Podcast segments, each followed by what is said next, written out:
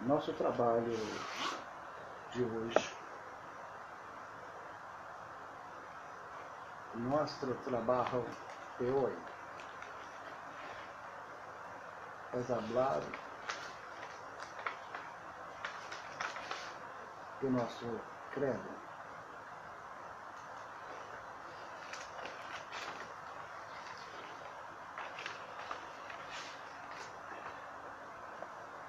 Gostaria. de apresentar aos ouvintes a palavra de Deus, uma introdução do livro de Abacuque, antes de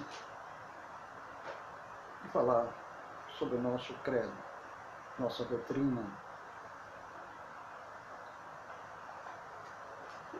Nosso ministério presbitério, cristiano, reformado, calvinista, cristiano porque está relacionado com a palavra cristã, é uma expressão em espanhol, porque tem, de certa forma, uma identidade com o povo latino amam a cultura espanhola, livros, que faz parte da minha biblioteca reformada. E o assunto que gostaria de expressar, ou seja, apresentar uma definição sobre nosso Deus. É muito importante conhecer nosso Deus. Abacuque, no capítulo 1, versículo 13 ao 17, diz o profeta: Tu és tão puro de olhos que não podes ver o mal, e a vexação não podes contemplar. Por que, pois, olhas para os que procedem aleivosamente e te cala, quando o ímpio devora aquele que é mais justo do que ele? E faria os homens como os peixes do mar, como os répteis, que não têm quem os governe? Ele a todos os levanta como anzol e apanha-os com sua rede, e os ajunta na sua rede varredora. Por isso ele se alegra e se regozija. Por isso sacrifica a sua rede e queima incenso na sua draga. Porque com elas se engordou a sua porção e se engrossou a sua comida. Porventura, por isso esvaziará sua rede e não deixará de matar os povos continuamente? Essa palavra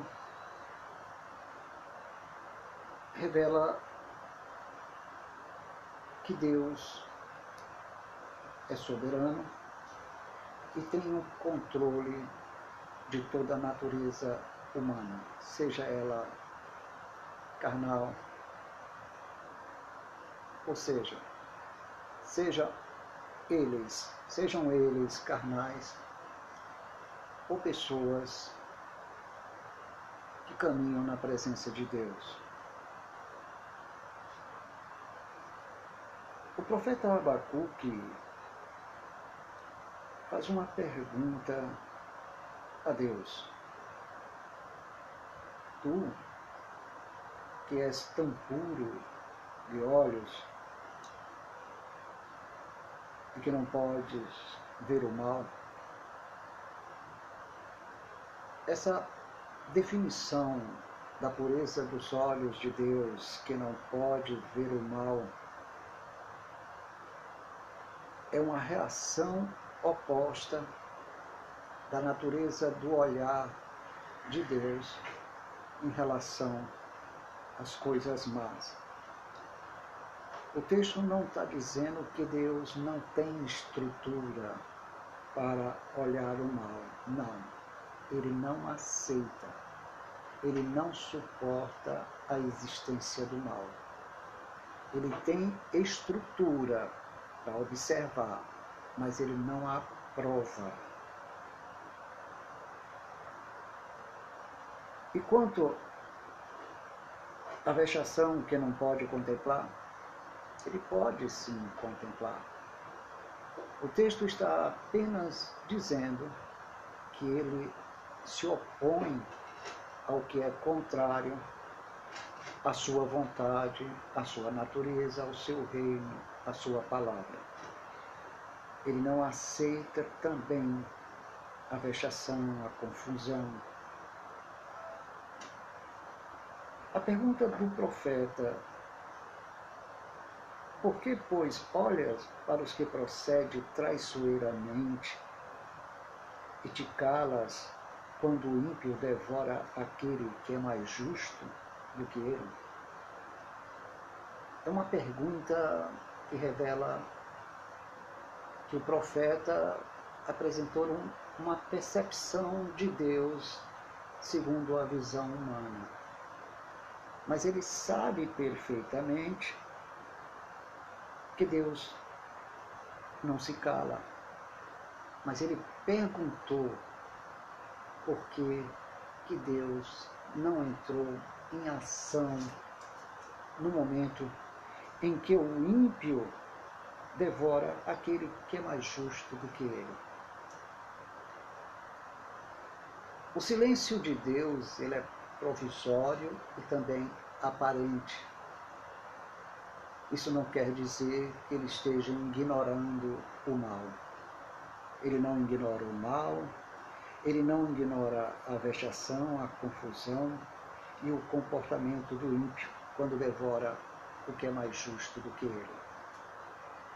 Na sociedade existe três tipos de pessoas. Aquele que é extremamente ímpio, contrário as normas da sociedade, do Estado, da nação, que anda à margem da lei. Sua conduta não é regida pela sociedade, pelo Estado.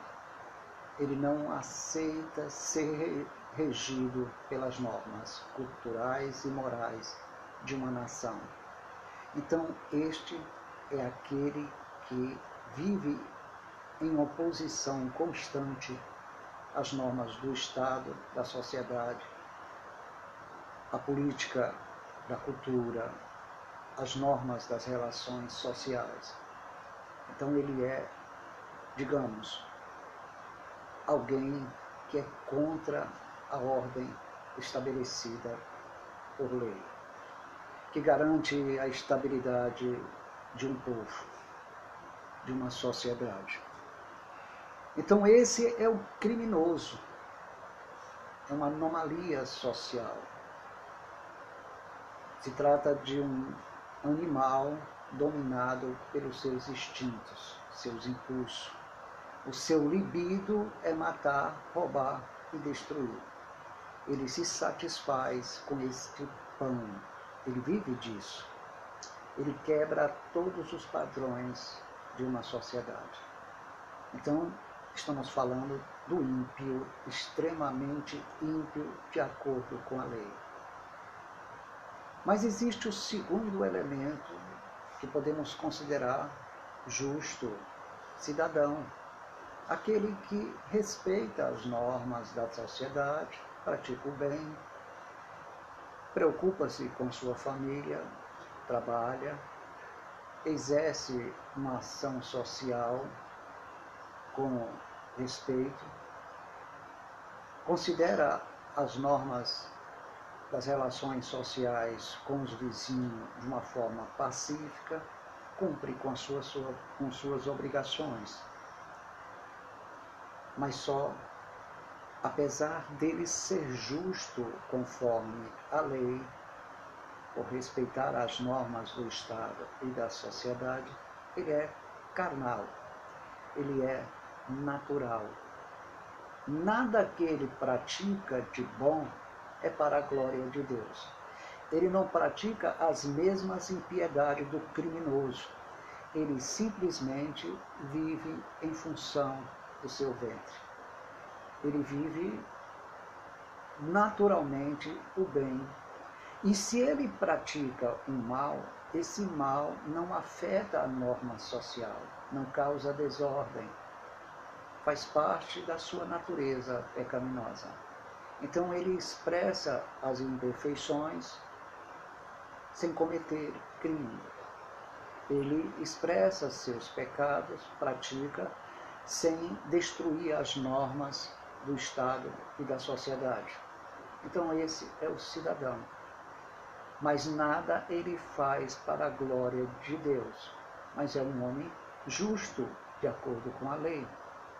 Porque a sociedade, o Estado, são regidas por normas morais, onde determinados pecados são aceitos culturalmente, porque faz parte, a princípio, se desenvolveu como tradição, costume, se transformou numa conduta moral.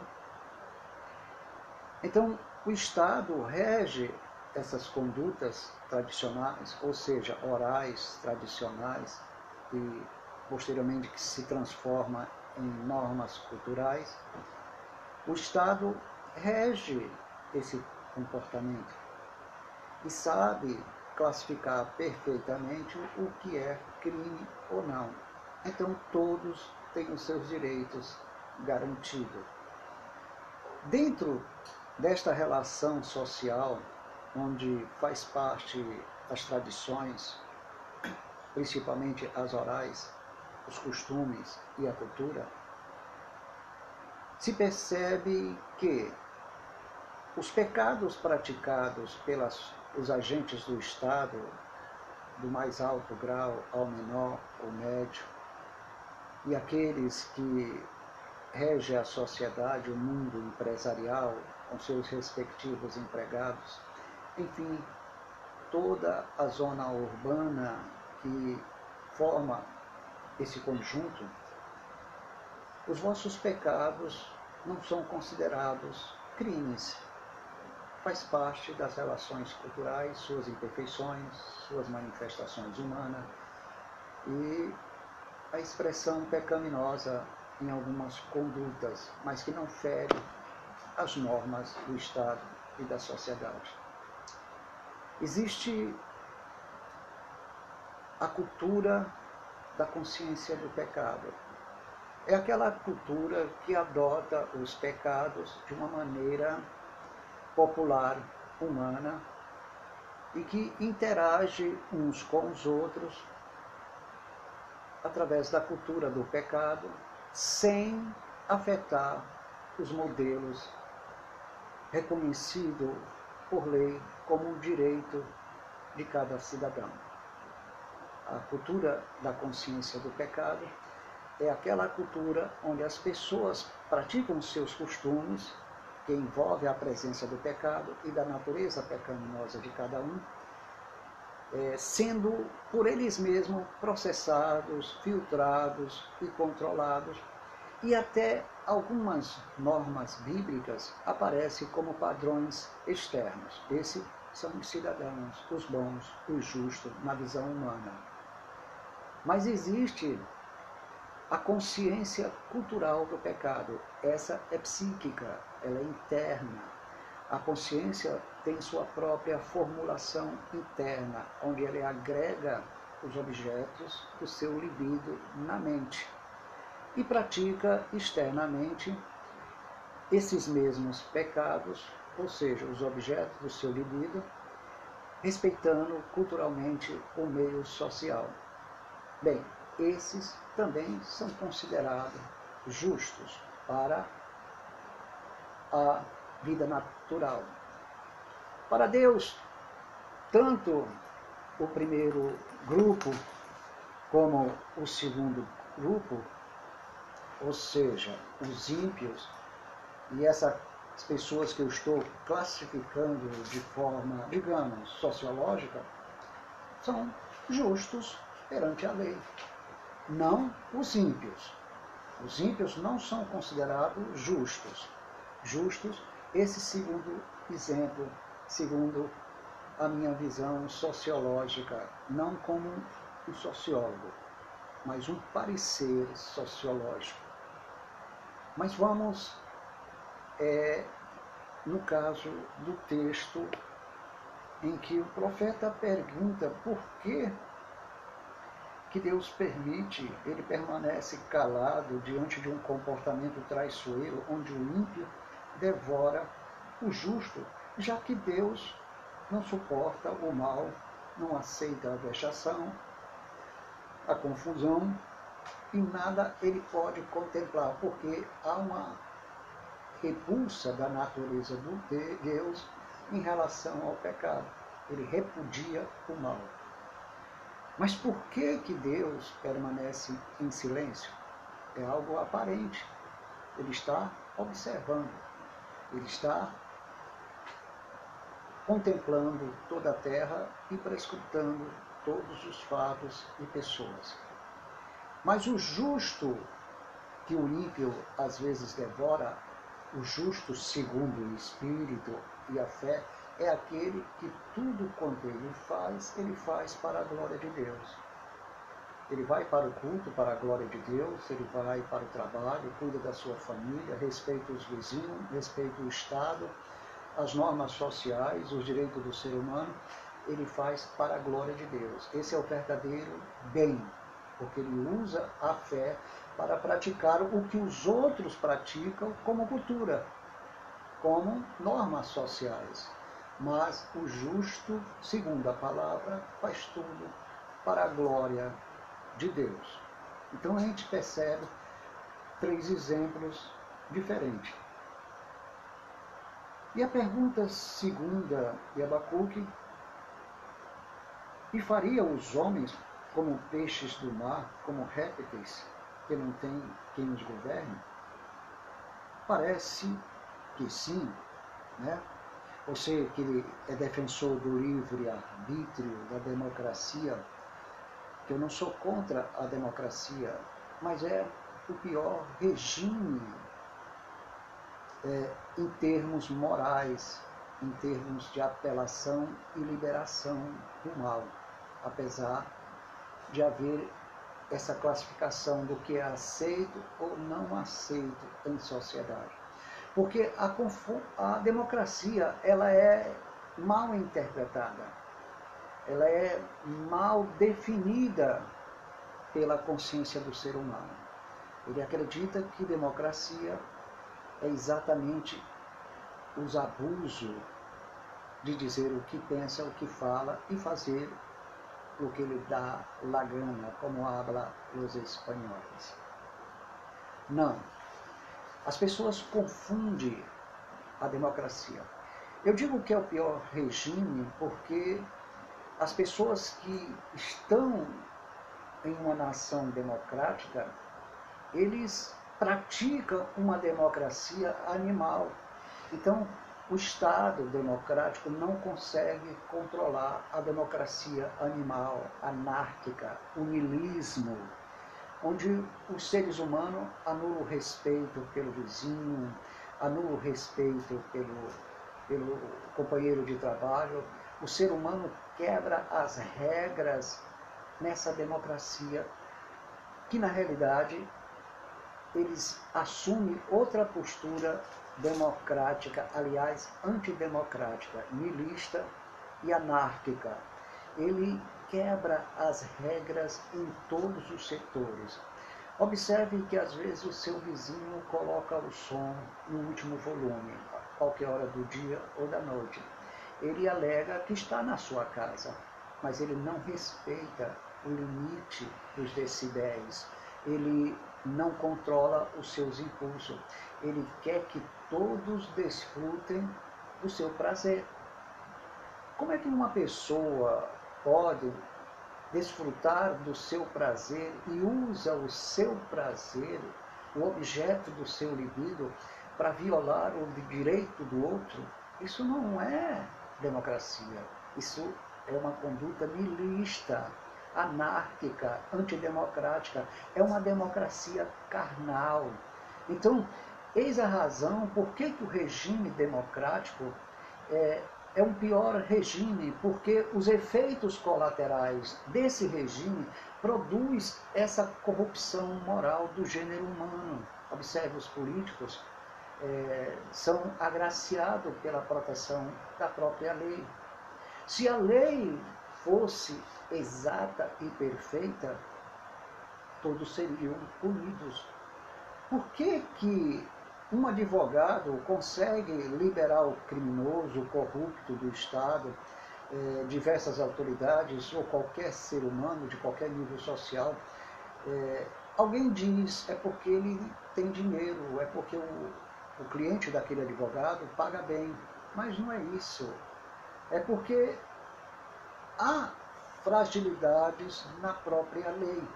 Por que, que um juiz solta um criminoso, um político corrupto, e o outro condena.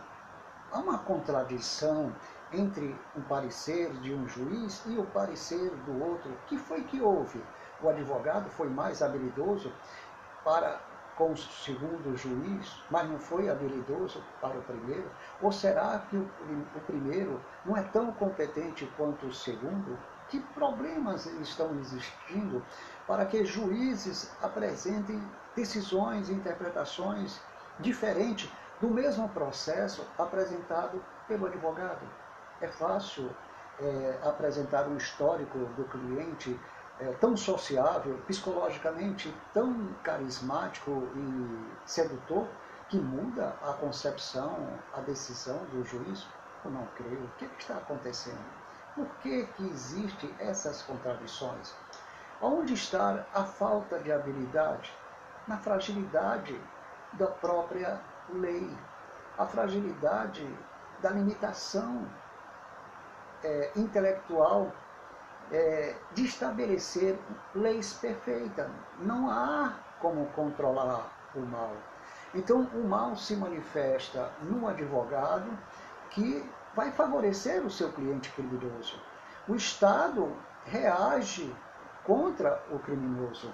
Mas, infelizmente, as leis são antiquadas. Por mais que elas fossem perfeitas, ainda assim haveria divergências entre juízes e interpretações da lei e havia habilidades diferentes entre os advogados, onde alguns iriam obter a liberdade do criminoso e outros não. Então, por que, que há esse desequilíbrio? Porque há uma, alimentação, uma limitação humana e o mal paira nesses setores da sociedade. Não de forma criminosa, não digo isso, mas há uma limitação.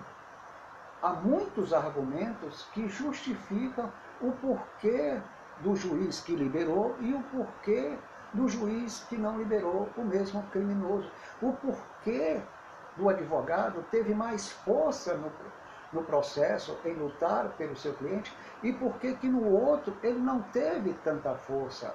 Então você percebe que existe uma mudança constante de ações e reações, é, interpretações e decisões. Então é um mal na própria sociedade com as suas limitações é, para não estabelecer uma sociedade mais justa. Então, diante disso, o mal, o ímpio, acaba devorando o direito do justo, o direito da nação, o direito do próximo. E os advogados defendem estes ímpios. Por quê? Porque, infelizmente, esse é o seu pão, é o seu pão que ele ganha da pior maneira. Me perdoe a expressão, a colocação. Uma mulher que vende um corpo, ela se deita com qualquer cliente, seja ele um drogado, um alcoólatra, ela quer o fruto do seu trabalho, não é verdade? Então, existe advogado que, infelizmente, se envolve com qualquer tipo de cliente. O importante para ele é o lucro que ele vai tirar daquela relação profissional com um criminoso. Eu estou mentindo? É claro que não. Ele não, não só está exercendo o seu direito profissional, mas ele está ocultando um, um crime. É evidente que ele sabe que o seu cliente cometeu um crime, mas a falácia, o argumento sufista, sufista engana a opinião pública. Então, o ímpio continua devorando o direito do justo. Parece que Deus está calado diante disso. Mas aqui vem a resposta. No versículo 15, o que parece que no versículo 14 dá a entender que os homens são como peixes do mar, como répteis, que não tem quem os governe e os controle, diz a palavra, ele, Deus, a todos levanta com o anzol e apanha, e apanha-os com sua rede, e os ajunta na sua rede varredora. Por isso ele se alegra e se regozija. O que, que Abacuque está dizendo? que Deus se levanta com seu anzol, apanha esses peixes, esses répteis, que parecem desgovernados, sem controle, e os ajunta na sua rede varredora. Por isso ele se alegra e se regozija quando ele faz uma varredura, uma limpeza na face da terra. Aí está por que, que muitas nações pereceram? Por que, que através da história muita gente foram ceifadas da terra através dos fenômenos da natureza, terremoto, vulcão, tempestade, maremoto, é, tsunami? Por que, que houve guerras que exterminou milhares de gente homens maus praticando o mal contra o outro, nações contra nações, ímpio contra ímpio, nação ímpia contra outra nação ímpia. É, através dos séculos, e milhares de pessoas são mortas, entre eles os justos acabam sendo mortos por causa dessas impiedades humanas, eles morrem por fatores circunstanciais. Enquanto que a morte ceifa o justo, aquele que faz o bem para a glória de Deus, a morte presta um serviço a Deus. Mas para os ímpios, aqueles que não fazem nada para a glória de Deus, que é considerado justo segundo a lei, mas não faz o bem para a glória de Deus, e aquele que é ímpio à margem da lei, e o outro que não é ímpio à margem da lei, mas vive de acordo com a lei, porém ele pratica o mal de uma forma inferior ao ímpio que vive à margem da lei. Ele, ele, esse considerado cidadão que pratica o mal em um grau diferente do criminoso, não vive à margem, à margem da lei, mas o todo o bem que ele pratica não é para a glória de Deus. Então o que é que acontece? Deus levanta-se sobre a terra com seu anzol e apanha todos na sua rede, e muitos são ceifados. Vem a guerra, vem é, grupos armados, vem organizações criminosas, cartéis, e isso tudo Deus permite como forma da sua rede chegar até a humanidade. Deus permite como juízo. Essa é uma forma permissiva, negativa da soberania de Deus para trazer disciplina sobre a terra, sobre as nações. E o Estado não consegue evitar. A pandemia, atualmente, é um exemplo. Deus levantou o seu anzol, apanhou todos com sua rede e os ajunta na sua rede varredora. Por isso ele se alegra e se regozija com perfeição, com glória e soberania, porque ele está tirando da terra o malfeitor, o ímpio, aquele que mereceu o que é justo. A Bíblia diz o seguinte, que aqueles que praticam o mal, no final do capítulo 1 de Romanos, e a prova, são dignos de morte. Olha bem, os que praticam e os que aprovam. Não é assim a sociedade de hoje? A sociedade não aprova o mal considerado legal diante da lei, diante da cultura, diante das normas sociais, sociais.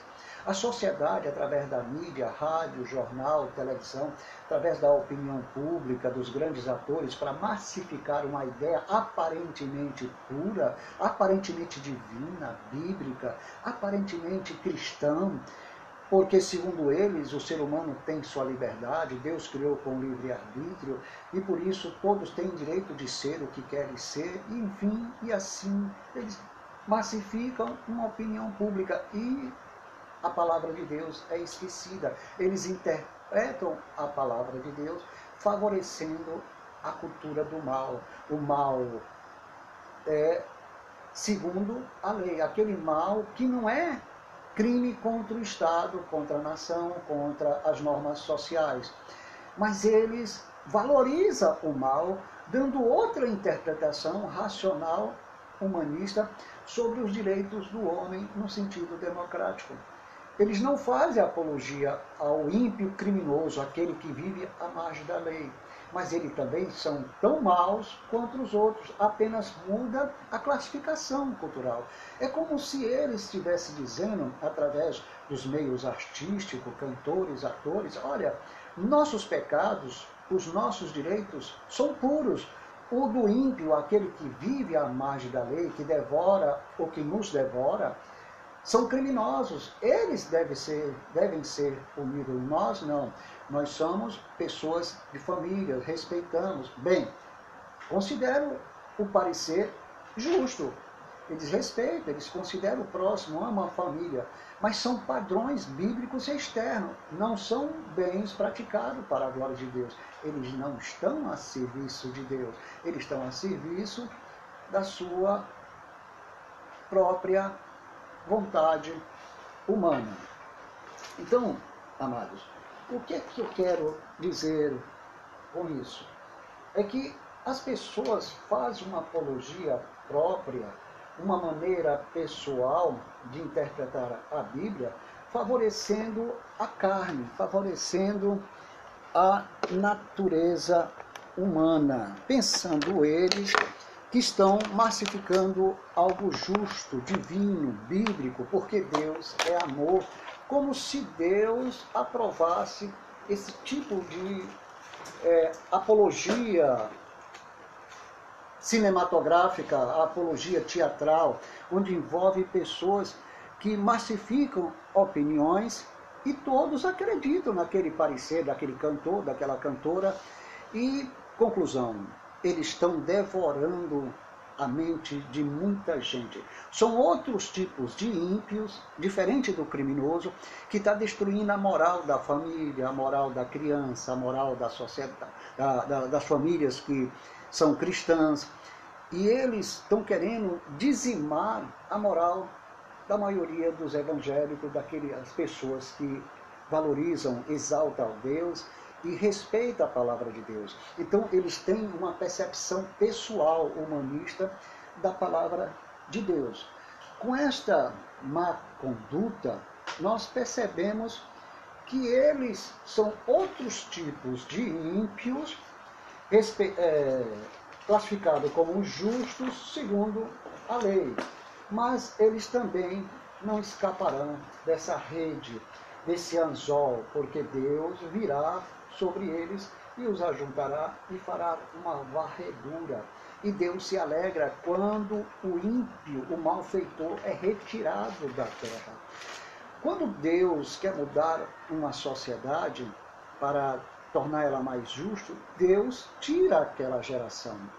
Isso não quer dizer que hoje o homem tenha mais liberdade, que ela tenha se tornado justa. Mas quando o homem abusa da sua liberdade, dos seus direitos, do seu livre-arbítrio, Deus vem realizar a sua varredura, a sua limpeza. Ele levanta o seu anzol e começa então a fazer o quê? ele sacrifica a sua rede e queima incenso a sua draga, ou seja, a sua rede, porque com elas ele com elas se engordou a sua porção e engrossou a sua comida. Porventura, por isso, esvaziará, esvaziará a sua rede e não deixará de matar os povos, as nações, continuamente? Não. Não. Sempre quando houver necessidade, não digo necessidade, Deus sempre soberanamente vai manifestar seus juízos sobre a terra. Desde o princípio do mundo, desde a queda de Adão e Eva, Deus vem fazendo essa varredura. A primeira varredura que Deus fez na terra ceifou a humanidade durante o dilúvio. Os únicos elegidos e predestinados daquela geração ímpia, filhos da serpente, foi Noé e sua família, porque todos aqueles que eram considerados eleitos e predestinados já, já tinham partidos, já não estavam na terra, só existia Noé e sua família. Então, Deus não tinha plano nenhum de salvar aquela humanidade, porque nós sabemos que Deus comunicou a sua glória, seus atributos, seu poder, sua deidade, su suas coisas invisíveis através da criação, mas a criação não salva.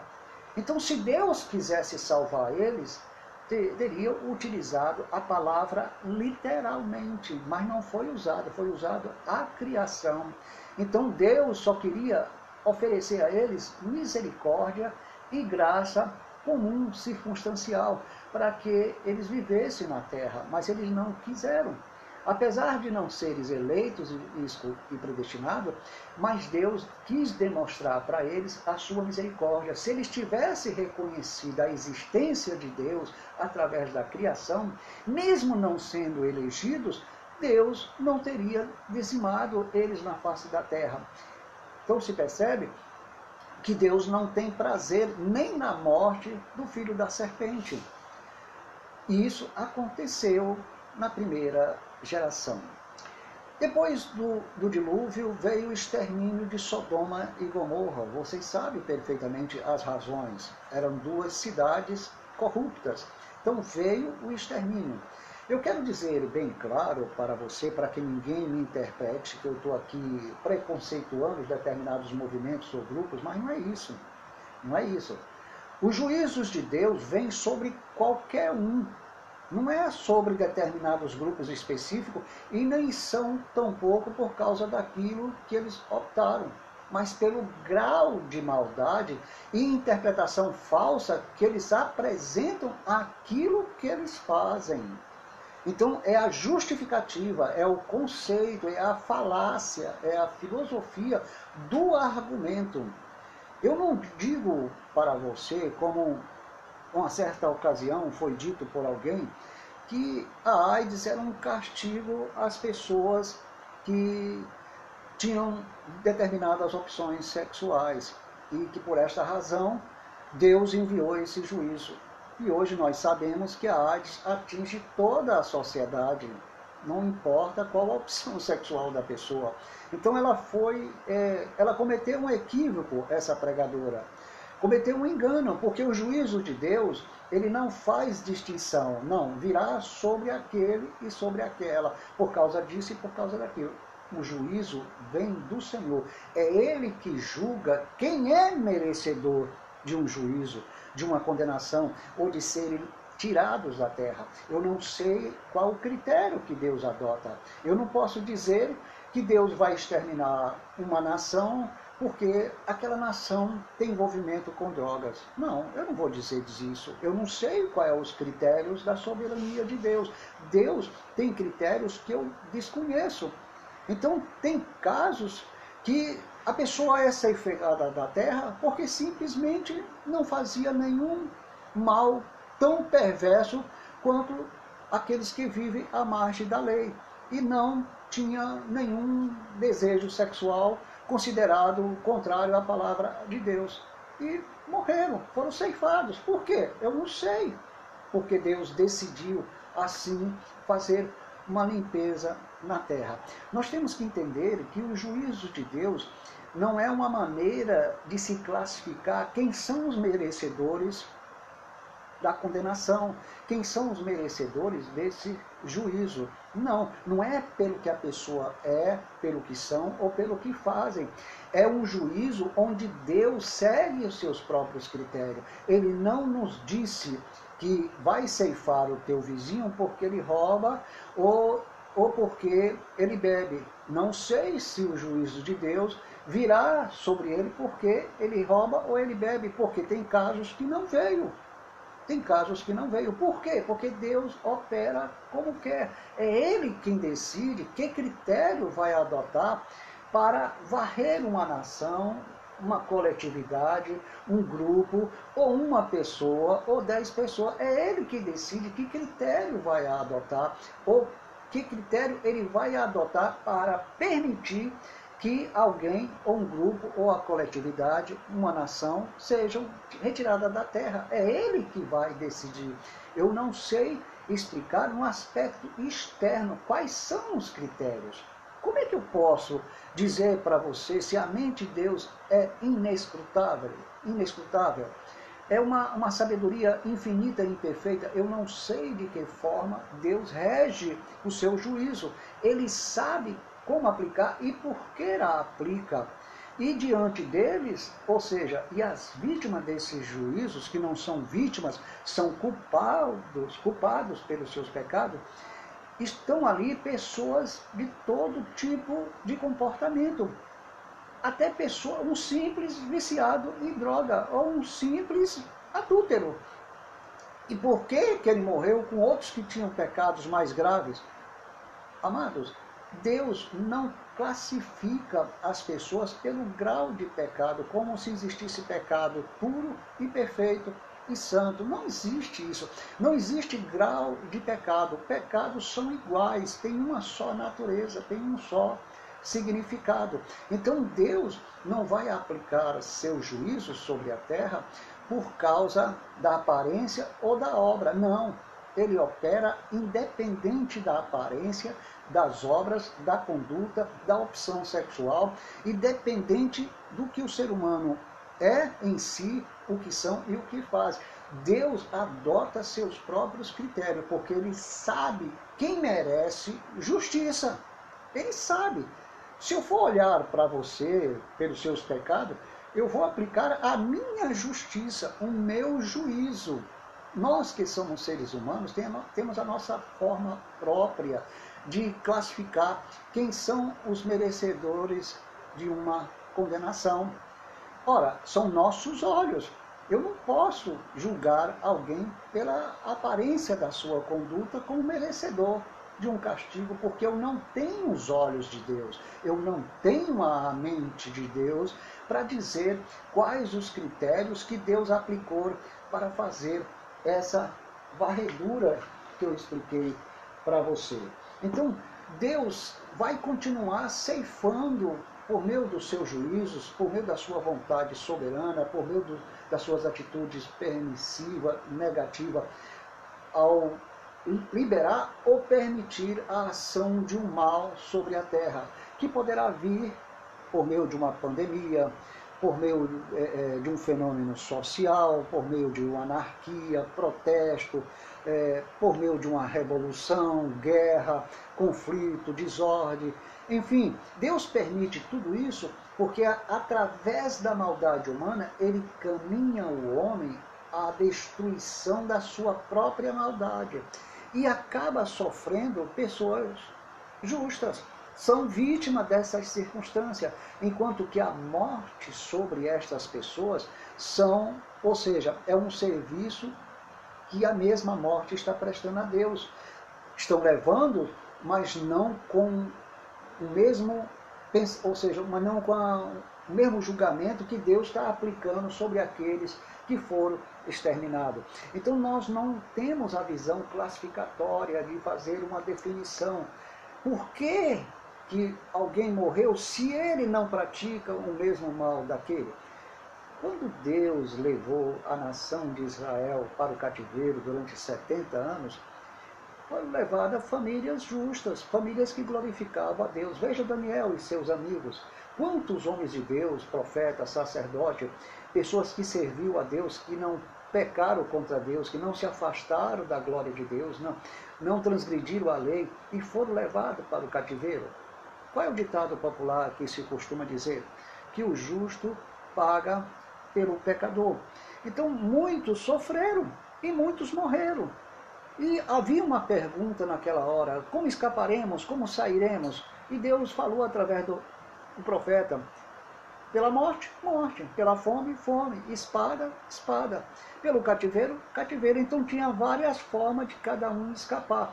Nós não sabemos de que forma uma nação, um grupo ou uma pessoa vai escapar do juízo de Deus, enquanto outros não escaparam praticando o mesmo mal ou não que ele pratica, porém ele escapou. Por que, que Deus procedeu assim? Ficou em silêncio, ficou calado, cometeu um equívoco? Não, ele opera como ele quer. E ele tem compaixão de quem ele quer. Ele tem misericórdia de quem ele quer. Não depende de quem concorre e nem de quem quer e nem de quem quer. É isso que eu quero deixar para os ouvintes bem claro que as obras pecaminosas dos homens estão incluídas no plano de Deus e são controladas, de modo que redundam em um bem ou em algum mal, para o juízo, para a condenação ou para a salvação. Deus utiliza a sua própria natureza, a natureza do homem, os pecados do homem, para encaminhar ele ao arrependimento, a uma transformação. Porque cedo ou tarde, aqueles pecados vai asfixiar o homem, vai asfixiar a sua alma. Então Deus permite para que aquilo encaminhe ele aos seus pés.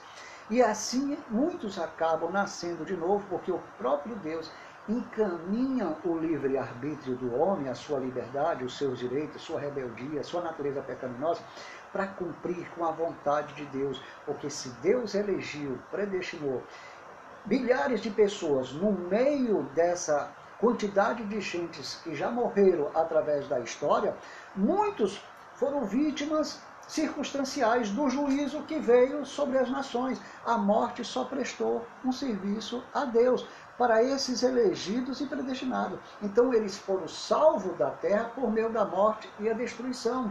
Porque não devemos se iludir com aquela ideia de que só porque somos evangélicos, se vier um grande mal sobre a terra, nenhum evangélico vai sofrer. Meu querido, esse evangelho não é verdadeiro. Temos que entender que debaixo do sol, a Bíblia diz, sofre o justo e o injusto e o injusto. E Cristo deixou bem claro: nesse mundo tereis tribulações. Então não, não, não podemos criar uma, pregar um evangelho falso, mentiroso, para dar uma esperança falsa às pessoas. O evangelho é um evangelho que deixa bem claro que nesse mundo nós estamos sujeitos a todo tipo de situações. Não pense que Deus é, vai iludir você de que você vai ter uma vida aqui na terra nadando em dinheiro. Quem lhe prega isso, que você vai ter uma vida próspera e bem sucedida em todos os momentos, está pregando mentira. Você poderá ter ou não. Deus sabe como distribuir os seus talentos. Se ele dá cinco, quatro ou um. Ele sabe como fazer a distribuição da sua riqueza, de tudo que existe na terra. Ele sabe o que vai pagar a cada trabalhador. Tudo pertence a ele. E ninguém pode se queixar porque ele dá um a mais ou outro menos, ou de igual modo a mesma quantidade. Por que, que o ser humano questiona?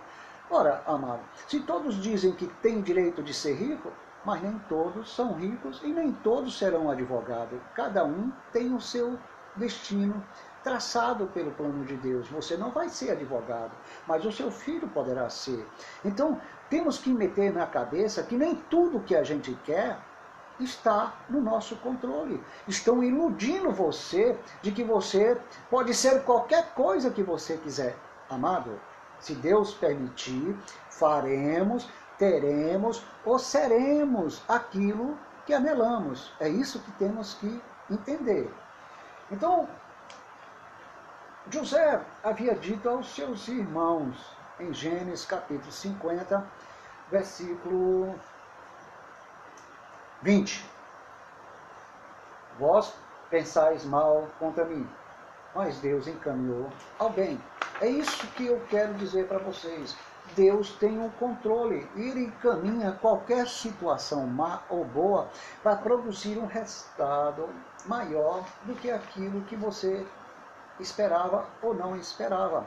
Não podemos ter interpretações faraônicas, ideias absurdas que tudo vai ser do jeito que nós imaginamos.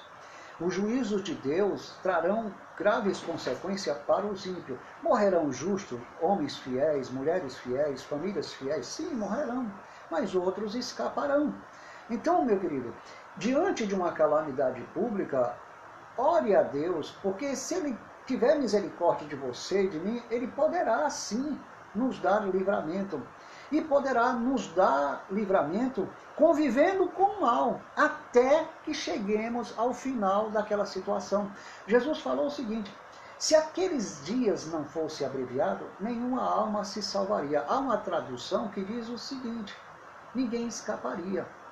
Há alguém que diz assim: mas aquele que perseverar até o fim será salvo de uma circunstância, de um problema, e pode ter a vitória. Então as pessoas têm que entender a Bíblia de uma forma clara e não se iludir. Há pessoas que pensam que, que só perseveraram até o final foram salvos como se a salvação fosse fruto da perseverança. Meu amado, a perseverança é um dom dado por Deus. Um dom dado por Deus, porque essa tua perseverança, essa minha, é insuficiente para garantir a tua salvação. Quem perseverou por você foi Cristo, por nós foi Cristo. Ele foi até o fim e não pecou. Com a sua, com a minha, nós vamos pecar sempre. Então a nossa perseverança, obediência e santidade, fé, amor, tudo que você faz em termos de consagração para garantir a sua salvação é insuficiente, meu amado, é imperfeita. Deus nos olha através de Cristo. E os nossos frutos só são perfeitos quando Ele nos olha através de Cristo. Sem Cristo, tudo que você faz é insuficiente, é imperfeito. Entenda, seremos salvos para sempre por causa de Cristo. Vamos ao capítulo 45, versículo 7. Deus formou a luz. Isaías 45, versículo 7. Deus formou a luz, criou as trevas. Faz a paz e a diversidade. Jeová. Veja bem, eu sou Jeová que faço tudo isso. Ora, ele criou a luz e criou as trevas, criou a paz e criou a diversidade. Eclesiastes diz o seguinte, que a diversidade vem para que você não saiba como vai ser o dia de amanhã, o que é que você vai fazer.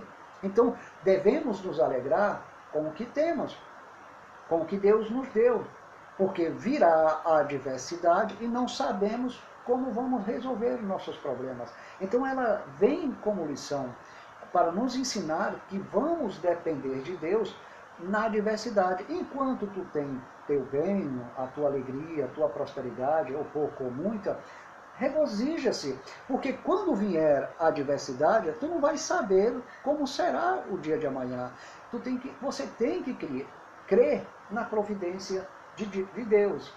Então, se Deus faz a paz, a paz não é só a celestial, aquela que excede todo o entendimento, que protege o nosso coração. Não é só essa. A paz entre as nações. Não pense que a paz que houve entre as nações na Primeira e Segunda Guerra Mundial foi fruto da vontade humana. A manifestação era humana, mas por trás dessa manifestação humana estava Deus estabelecendo a paz. Por quê? Porque Deus tem um controle de tudo. Não foi por causa da paz dos homens. Porque a paz dos homens, meu amado, é só um acordo econômico, é só um acordo político. Mas a verdadeira paz estava permeando cada vida a paz de Deus. Era Deus que estava estabelecendo, enquanto que os homens apresentam a paz política, a paz estabelece o acordo econômico. Mas a paz que entrou ali no meio e entre as entranhas das ações humanas era a paz de Deus. E ninguém teve consciência disso. Nem eu, nem você. Não estávamos vivos. Mas pare para pensar. Vamos pensar melhor que a paz de Deus, ela entra no meio da, tu, no meio da tua paz humana. É, Amós capítulo 3, versículo 6, há uma pergunta. O profeta diz, haverá algum mal na cidade o qual Jeová não há, não há, não há feito? Não há, ou seja, aqui está em espanhol, perdão. A qual Jeová não tenha feito? O que, que quer dizer com isso? Há pessoas que tentam é, criar um evangelho ilusório. Para defender Deus, ele diz, não, não foi, não foi Deus não, não foi o diabo, foi Deus permitiu que... Bem, tem certa forma, às vezes Deus permite, às vezes Deus usa de forma direta, o mal. Não usou Nabucodonosor, os assírios, Nabucodonosor, os gregos, para trazer disciplina à casa de Israel. Então, Deus ele cria o mal e usam o instrumento da sua ira para trazer aquela disciplina sobre a humanidade, para fazer uma varredura, é o seu anzol para remover da terra um grupo ou uma nação ou milhares que de, de certa forma Deus quer gerar temor na humanidade. Então Deus permite de forma direta negativa e de forma positiva e soberana. Ele tem várias formas. Agora, o aspecto externo nós interpretamos humanamente. Então atribuímos, foi o doutor José, aquele. Vamos supor, foi o Hitler o culpado, foi o Napoleão, foi é, é, é, qualquer ditador aí que houve na história. Então nós atribuímos a, a, a desgraça a algum homem. Mas na realidade, por trás daquele mal, Deus estava governando o homem, ou o diabo, ou o ímpio, para que ele só fizesse até onde Deus permitisse. Porque a partir daí, se ele exceder, viria castigo sobre ele. E isso Deus fez com, com os assírios e os Nabucodonosor.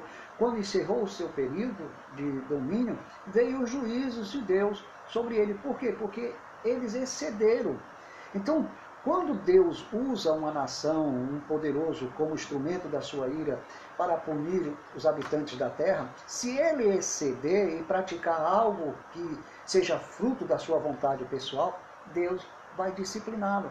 Tudo que o homem manifesta carnalmente não é da vontade de, de, de Deus. Deus permite que a sua natureza seja liberada, mas se ele exceder, virá castigo.